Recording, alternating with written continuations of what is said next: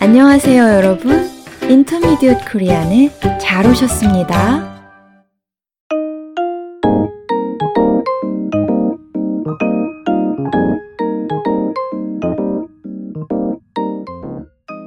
안녕하세요, 여러분. 권쌤입니다. 안녕하세요, 민쌤입니다. 민 선생님, 어떻게 지내셨어요? 잘 지냈어요. 요 며칠은 별로 덥지 않아서 지낼만 했어요. 권 선생님은 어떻게 지내셨어요? 저도 별일 없었어요. 친구가 한국을 방문한다고 해서 같이 선물 사러 다녔어요. 선물 고르는 일도 쉽지 않은 것 같아요. 그래요. 각 사람의 필요에 맞는 선물을 생각해낸다는 게 보통 일이 아니잖아요. 또 가격도 신경 써야 하고요. 그러니까요. 청취자 여러분은 한 주간 어떻게 지내셨어요? 한국어 공부 열심히 하셨나요?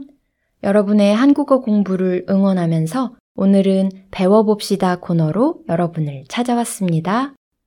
일상에서 사용하는 유용한 표현을 배우는 시간이지요.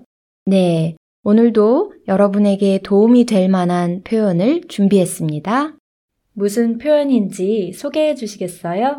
오늘은 것 같다 라는 표현을 배워보려고 해요. 아, 우리가 정말 많이 사용하는 표현이네요. 그렇죠? 권 선생님은 언제 이 표현을 사용하세요? 글쎄요. 뭔가 추측해서 말할 때요. 예를 들면요.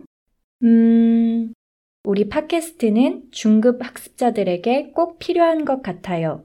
어때요? 좋은데요? 우리 팟캐스트가 중급 학습자들에게 필요하다고 추측을 하신 거지요? 네. 중급 학습자들을 위한 팟캐스트가 많지 않은 상황을 생각하고 말한 거예요. 나름의 근거를 갖고 권 선생님의 생각을 표현한 거네요. 맞아요. 하지만 제 의견을 강하게 주장하지는 않았어요. 아주 중요한 사실을 얘기해 주셨어요. 그런가요? 네. 것 같다는 말하는 사람이 자신의 생각이나 의견을 부드럽고 겸손하게 말할 때 사용하는 표현이에요. 그렇군요. 그래서 한국 사람들이 이 표현을 많이 사용하나 봐요. 그런 것 같아요. 한국 사람들은 보통 개인보다는 공동체를, 독특함보다는 조화를 중요하게 여기잖아요. 그래서 자신의 생각이나 의견을 얘기할 때도 조심스럽게 표현을 하는 거고요. 맞아요. 저희가 팟캐스트 진행할 때도 이 표현을 자주 사용할걸요? 의식하지 못해서 그렇지 정말 많이 사용할 거예요. 몸에 배어 있어서 아주 자연스럽게 나오는 거지요. 맞아요. 그럼 이제 이 표현을 어떻게 사용하는지 말씀해 주시겠어요? 동사는 기본형에서 다를 빼고 는 것 같다를 붙이면 돼요. 쉬운 동사로 해볼까요? 좋아요. 오다, 오는 것 같다. 찾다, 찾는 것 같다. 문장으로 해볼게요. 밖에 비가 오는 것 같아요. 따라해 볼까요? 밖에 비가 오는 것 같아요. 요즘 민호 씨가 새 일자리를 찾는 것 같아요.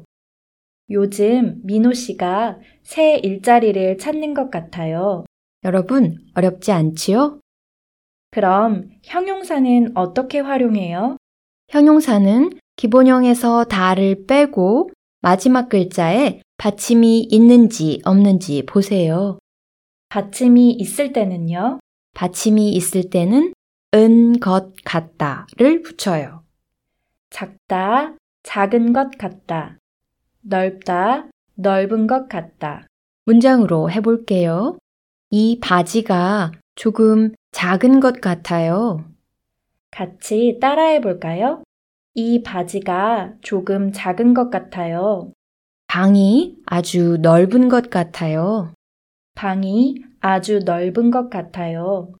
이제 받침이 없을 때를 볼까요? 받침이 없을 때는 니은 것 같다를 붙여요. 받침이 없을 때는 니은 받침을 붙여준다고 생각하면 쉽겠네요. 맞아요. 바쁘다, 바쁜 것 같다. 친절하다, 친절한 것 같다. 문장으로 해볼게요. 혜영 씨가 많이 바쁜 것 같아요. 같이 따라해 볼까요? 혜영 씨가 많이 바쁜 것 같아요. 그 식당 주인이 친절한 것 같아요. 그 식당 주인이 친절한 것 같아요. 여러분 모두 잘하셨어요. 민 선생님, 지금까지 우리가 얘기한 것은 현재 상황에 대한 추측이잖아요. 그렇죠? 그럼 미래 상황에 대한 추측을 부드럽게 표현할 때는 어떻게 해요? 동사와 형용사에 동일한 규칙이 적용돼요. 혹시 미래 시제 만들 때처럼 니을이나 을을 붙이나요? 맞아요. 기본형에서 다를 빼고 마지막 글자를 보세요.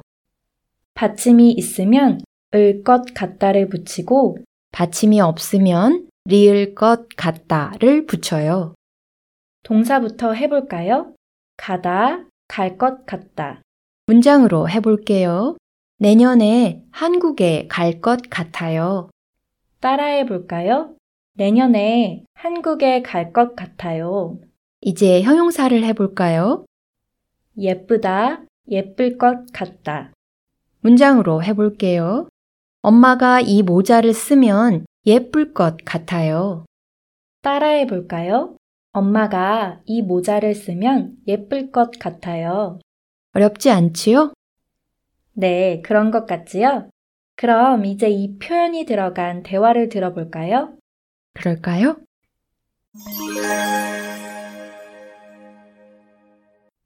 혜영 씨, 우리 동네에 카페가 하나 새로 생겼어요. 그래요? 가봤어요? 아니요, 아직요. 그런데 꽤 괜찮은 것 같아요. 뭘 보니까 그래요? 손님들이 아주 많더라고요. 그리고 SNS에도 사진이 많이 올라오는 것 같아요. 뭐가 맛있대요? 카라멜 마키아토하고 녹차 라떼가 맛있다고 하는데 직접 먹어봐야 알 것 같아요.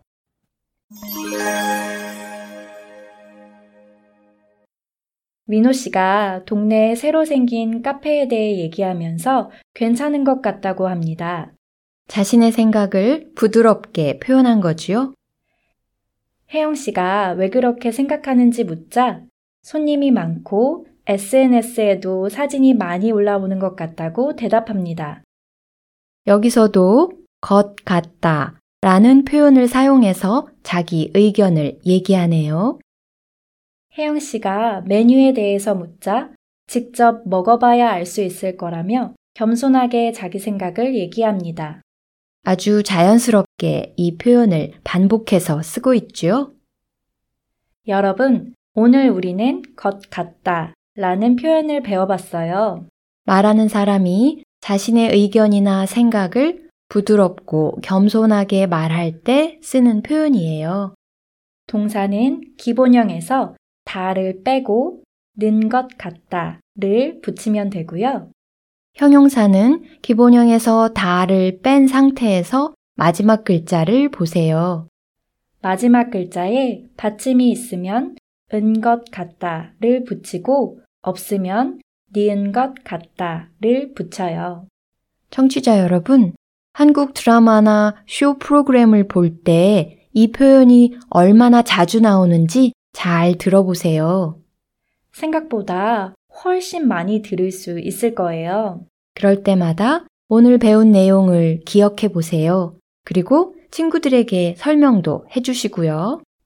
여러분의 한국어 실력에 친구들이 많이 놀랄 것 같은데요. 그럴 것 같지요?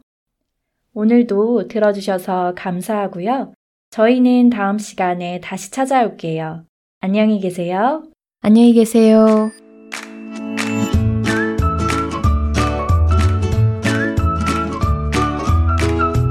아, 여러분, 우리 팟캐스트에서는 대본을 제공하고 있어요.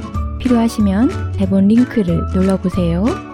그리고 우리 방송이 도움이 되었다면 격려의 댓글이나 리뷰 남겨주세요. 여러분의 응원이 큰 힘이 됩니다.